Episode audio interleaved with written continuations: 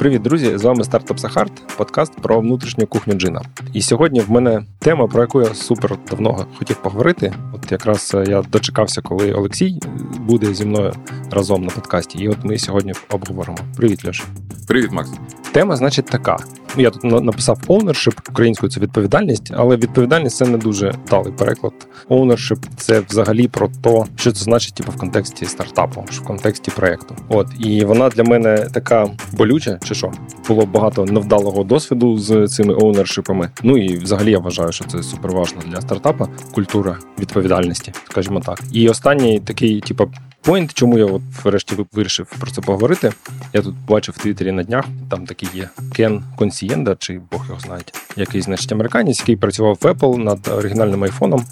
От, І він книжку якусь написав про Apple е, Creative Selection, про те, як вони там працювали. І отже, в нього був такий твіт: When we made the original iPhone, we didn't have product managers. We had DRIs instead. Тобто він каже, що в них не було продакт менеджерів в них були DRI. Directly Responsible Individual. Тобто чувак або чувіха, яка відповідає конкретно directly за якусь штуку. От і конкретно цей Кен е, він відповідав за клавіатуру оригінального айфона. То він відповідав за те, як типу, виглядає, працює вся логіка і дизайн клавіатури, яка була на айфоні. Концепція DRI, вона не тільки для Apple.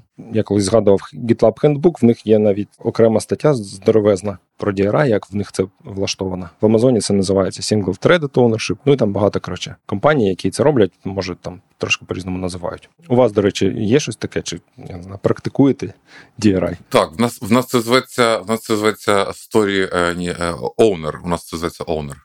От, да, ну да, Owner навіть в скрамі є, да, ну там це можливо трошки інше, може поговоримо. От, е, да, ownership.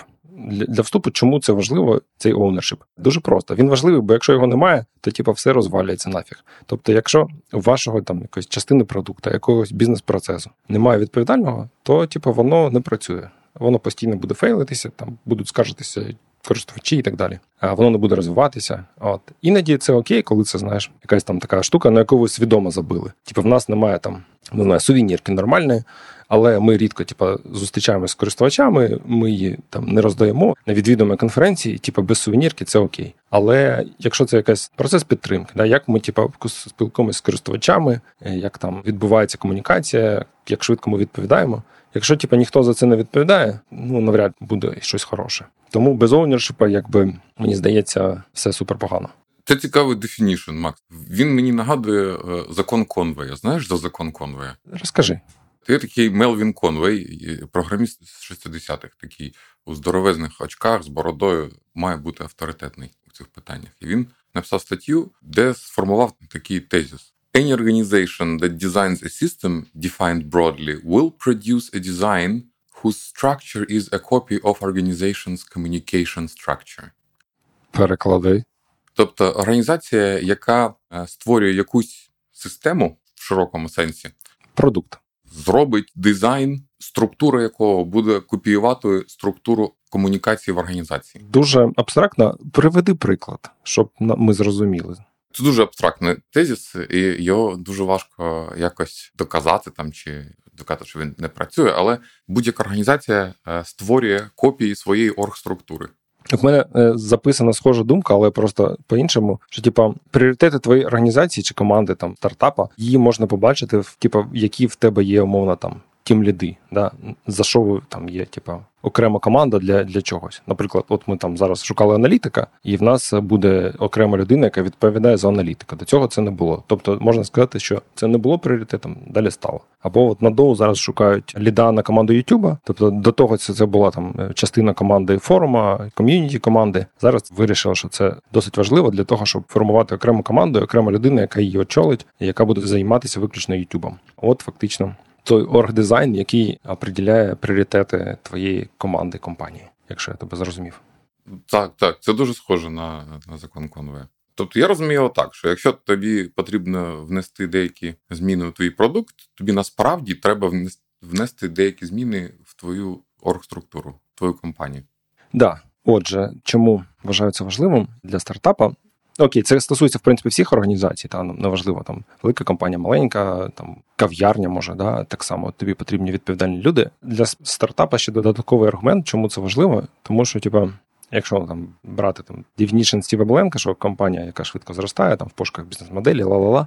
Коротше, е, стартап це компанія, яка швидко зростає, і коли ти зростаєш, ти постійно знаходишся в дефіциті людей, які можуть взяти на себе відповідальність. Ви там розширюєтесь, запускаєтесь на нових ринках, створюєте нові продукти, там не знаю, робите додаток мобільно, умовно, і тобі потрібна людина, якій ти довіриш цю нову, значить, функцію, департамент, фічу, продукт і так далі.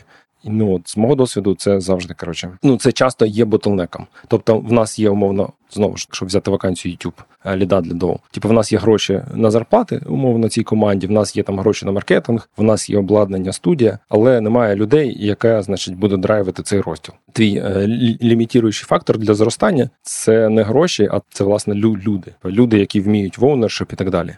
Я от е, на днях бачив жарт в Твіттері щодо того, що Adobe купила фігму за 20 мільярдів. Типа, це доказує, що якщо у вас просто є гроші, це не факт, що ви зможете створити класний софт. Ну, типа, написати фігму точно дешевше, ніж 20 мільярдів, але просто компанія Adobe не змогла це зробити. І тому вона змушена купити вже тих, хто зміг.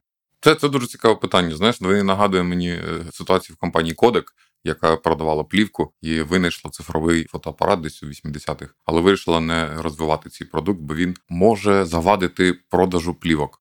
Ну він завадив. До речі, на каналі Сані Соловйова, вже раз ми так позапромоутом, е, значить, е, на YouTube, подивіться, в нього був пару тижнів тому прикольний відос, от саме про це, про компанію Kodak і там е, причини її банкротства. Я не буду спойлерити, але там якби неочевидні якісь речі.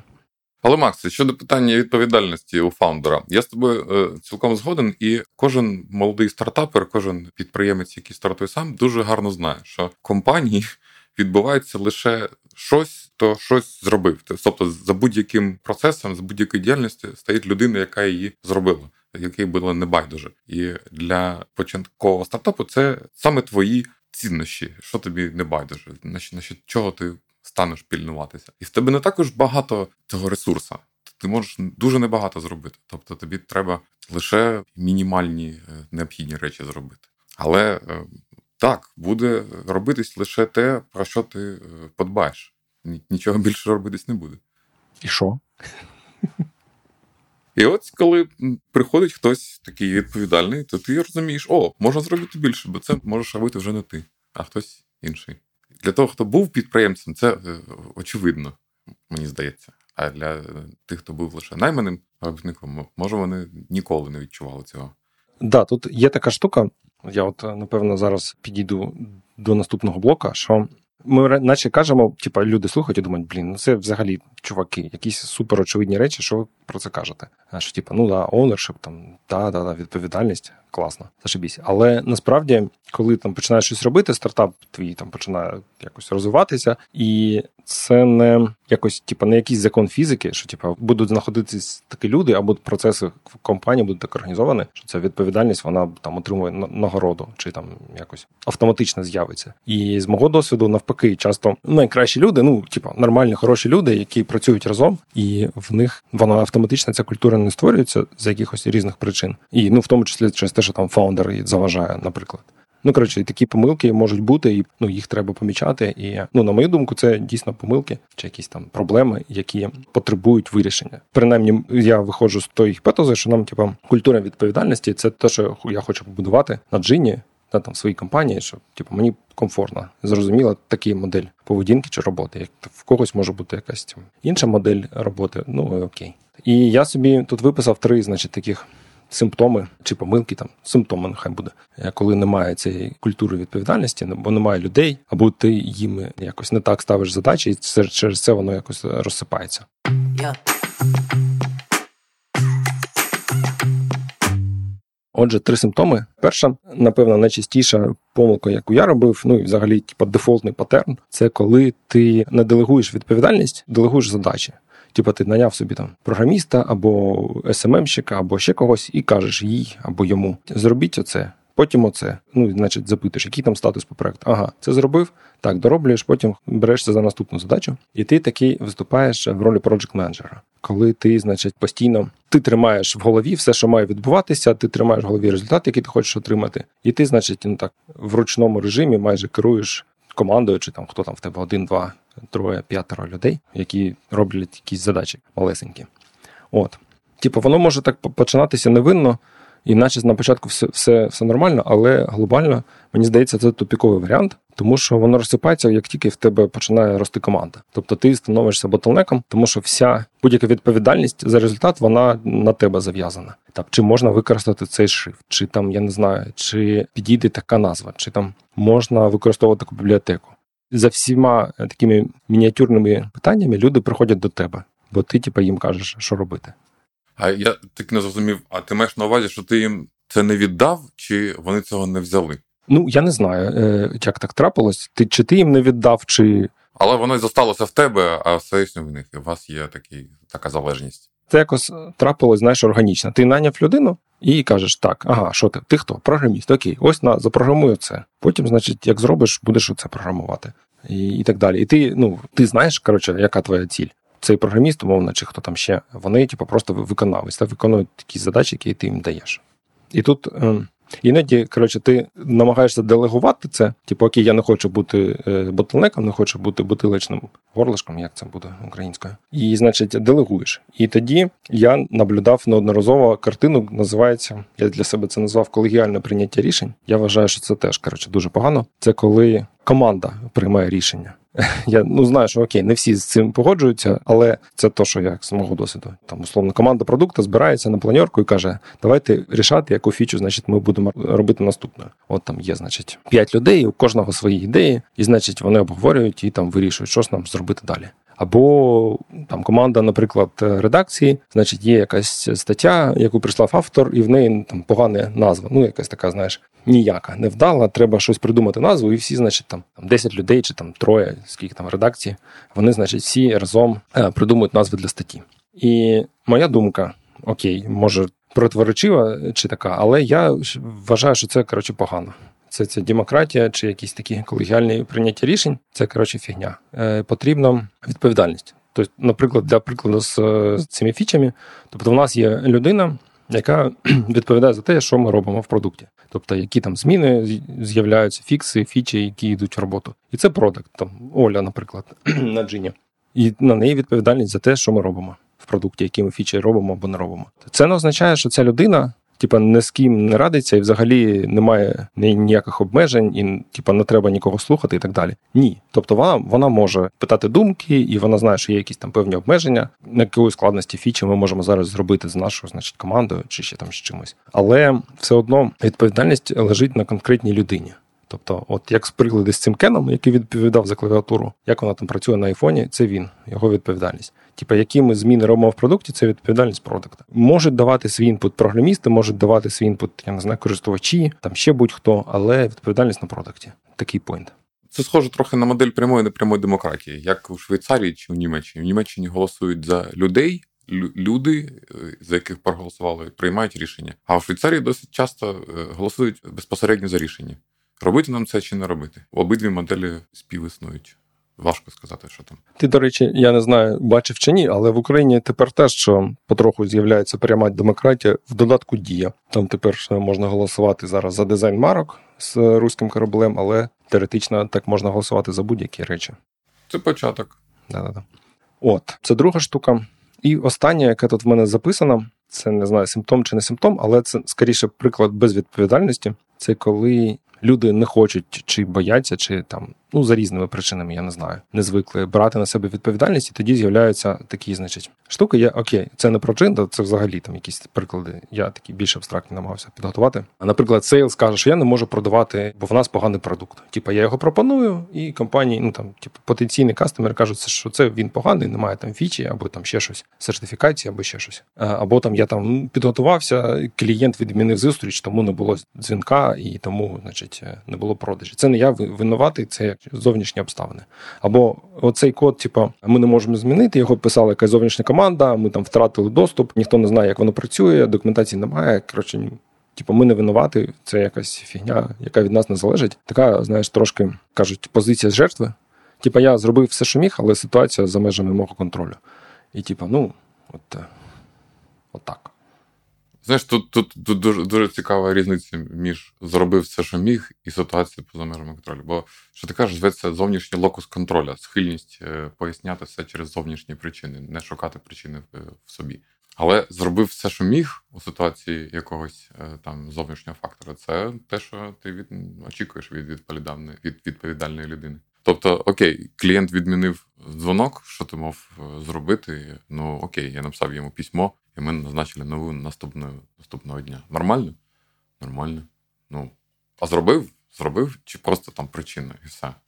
А все, що мав зробити, зробив. От це це цікаве питання в, в цій ситуації.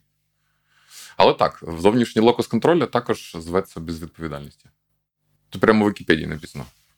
Бачиш, я от вивчив вивчив нову фразу сьогодні. От, Якщо ви теж вивчили цю фразу від від Олексія, напишіть, будь ласка, в коментарях.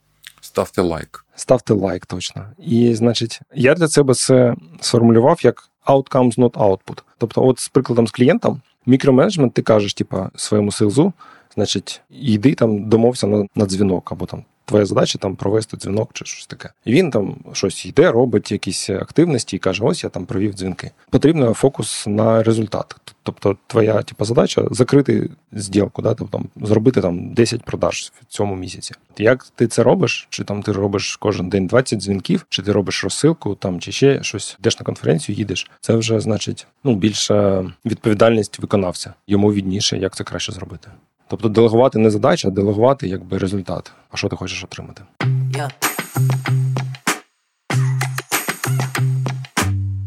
Я от думаю багато над тим, окей, я хочу, щоб у нас в компанії була культура цієї відповідальності, щоб, значить, нові люди, які приходили, теж їх вчити, да, якось з цьому. І я просто думав, що собі записував, що треба починати з онбордінгу це робити. Що я маю на увазі? Що типа, коли приходить нова людина, з самого початку якось будуєш е, такий делегування не задач, а якісь результатів. Окей, якщо це нова людина, і вона ще там ти не можеш їй довірити, наприклад, запуск джина на новому ринку, бо це якась супер відповідальна задача. Ти можеш дати якусь, не знаю, написати пост Телеграм. Навіть якщо він зафейлиться, це ну не дуже велика шкода для нас, умовно. І типа, ну там нас похейтять користувачі 10 хвилин, і ми це забудемо.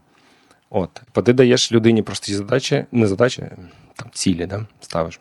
І вона бере на них за себе відповідальність. Далі, в залежності від результатів, ти або поступово збільшуєш складність і відповідальність, або ні. Якщо типу, людина от досягла якогось рівня, більш складні задачі їй е, або вона сама не хоче брати, їй страшно, або їй не вистачає досвіду, або ти побоюєшся їх давати, бо ти не довіряєш більш складні задачі. Ну це теж може бути окей. Да? Ти взяв якогось ще не дуже досвідченого професіонала, йому потрібен час для того, щоб підтягнути там рівень якийсь або там впевненості в собі набратися. От, але ти все одно зменшуєш скоп, даєш, можливо, е, менш критичні частину проекту або бізнес-процесів, але ти не міняєш підход. Ти так само делегуєш не задачі, а типу відповідальність. Мені здається, так так це треба робити. Ну і так ми намагаємось робити принаймні. Ну, все напевно.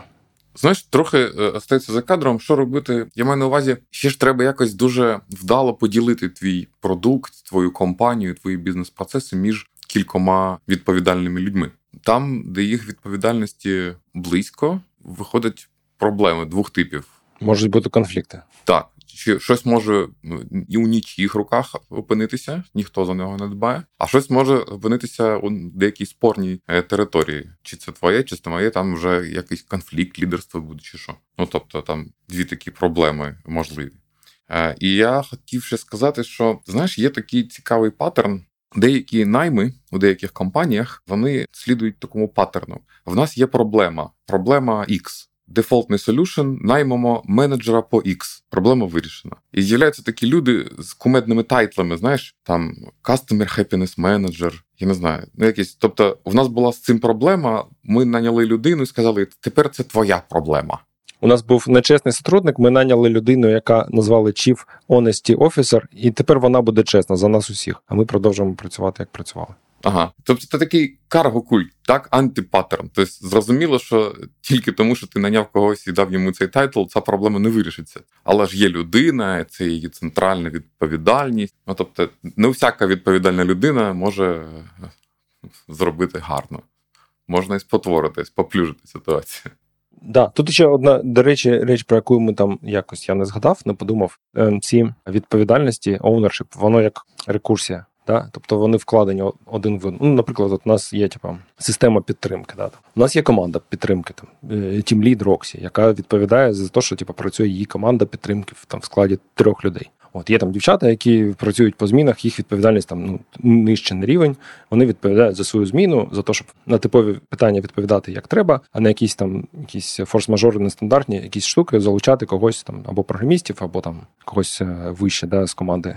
Окей. Далі на Роксі працює там з Максом, який взагалі відповідає за все, що пов'язане з клієнтами. Це не тільки підтримка, це там і документи, і там ще щось, ще щось, ще щось. Типа теоретично можна сказати, що там є конфлікт, конфлікт в тому плані, що вони всі займаються підтримкою, але просто кожен на своєму рівні відповідальності. Роксі відповідає за командою тільки підтримки, Макс відповідає за всіх взагалі за роботу з клієнтами.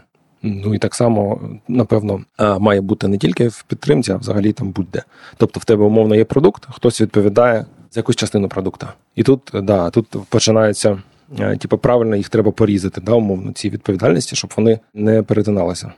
О, тут де мені процитувати ще одного старого айтішника. Ніклаус Вірт якось давав лекцію, його там спитали, автор Turbo Pascal, що найважче у розробці IT систем що там за центральна проблема? І він каже, що треба вдало розділити систему на частини і гарно прописати інтерфейси між ними. От саме те, що ти описуєш зараз, так? Ну так, да, да. ну це класика, правильно. Правильно поставлене питання це половина відповіді. Розділяй і пануй. Точно. Макіавілі. Ну, я не знаю, якось так. Що ти скажеш? Це збігається з вашим досвідом в твоїй компанії, чи у вас по-іншому все організовано? Ні, збігається. Звичайно, відповідальність це такий ресурс, така валюта, такий responsibility points, знаєш, тобто є такий бюджет, вона не безкінечна, його можна на щось витратити, вона на щось витрачується зараз, і можна від чогось відмовитись, можна щось нове зробити. Це такий дуже дуже помітний ресурс у справі стартапа будівництва. Дуже з тобою згодний. Але теж цікаво, що з ростом будь-яка компанія вона має перейти на процеси, які будуються на звичайних нормальних людях, яких можна наняти на звичайному нормальному ринку. За адекватні гроші. За нормальні ринкові гроші, так, бо це є е, рецепт скейлінгу, збільшення. Ти як Ворен Баффет каже, знаєш його фразу? Що, типа, я предпочитаю інвестувати в бізнесі, яким може керувати навіть дурень, порано чи пізно саме дурень буде їм керувати. Ага, так. Думаю, я згодний.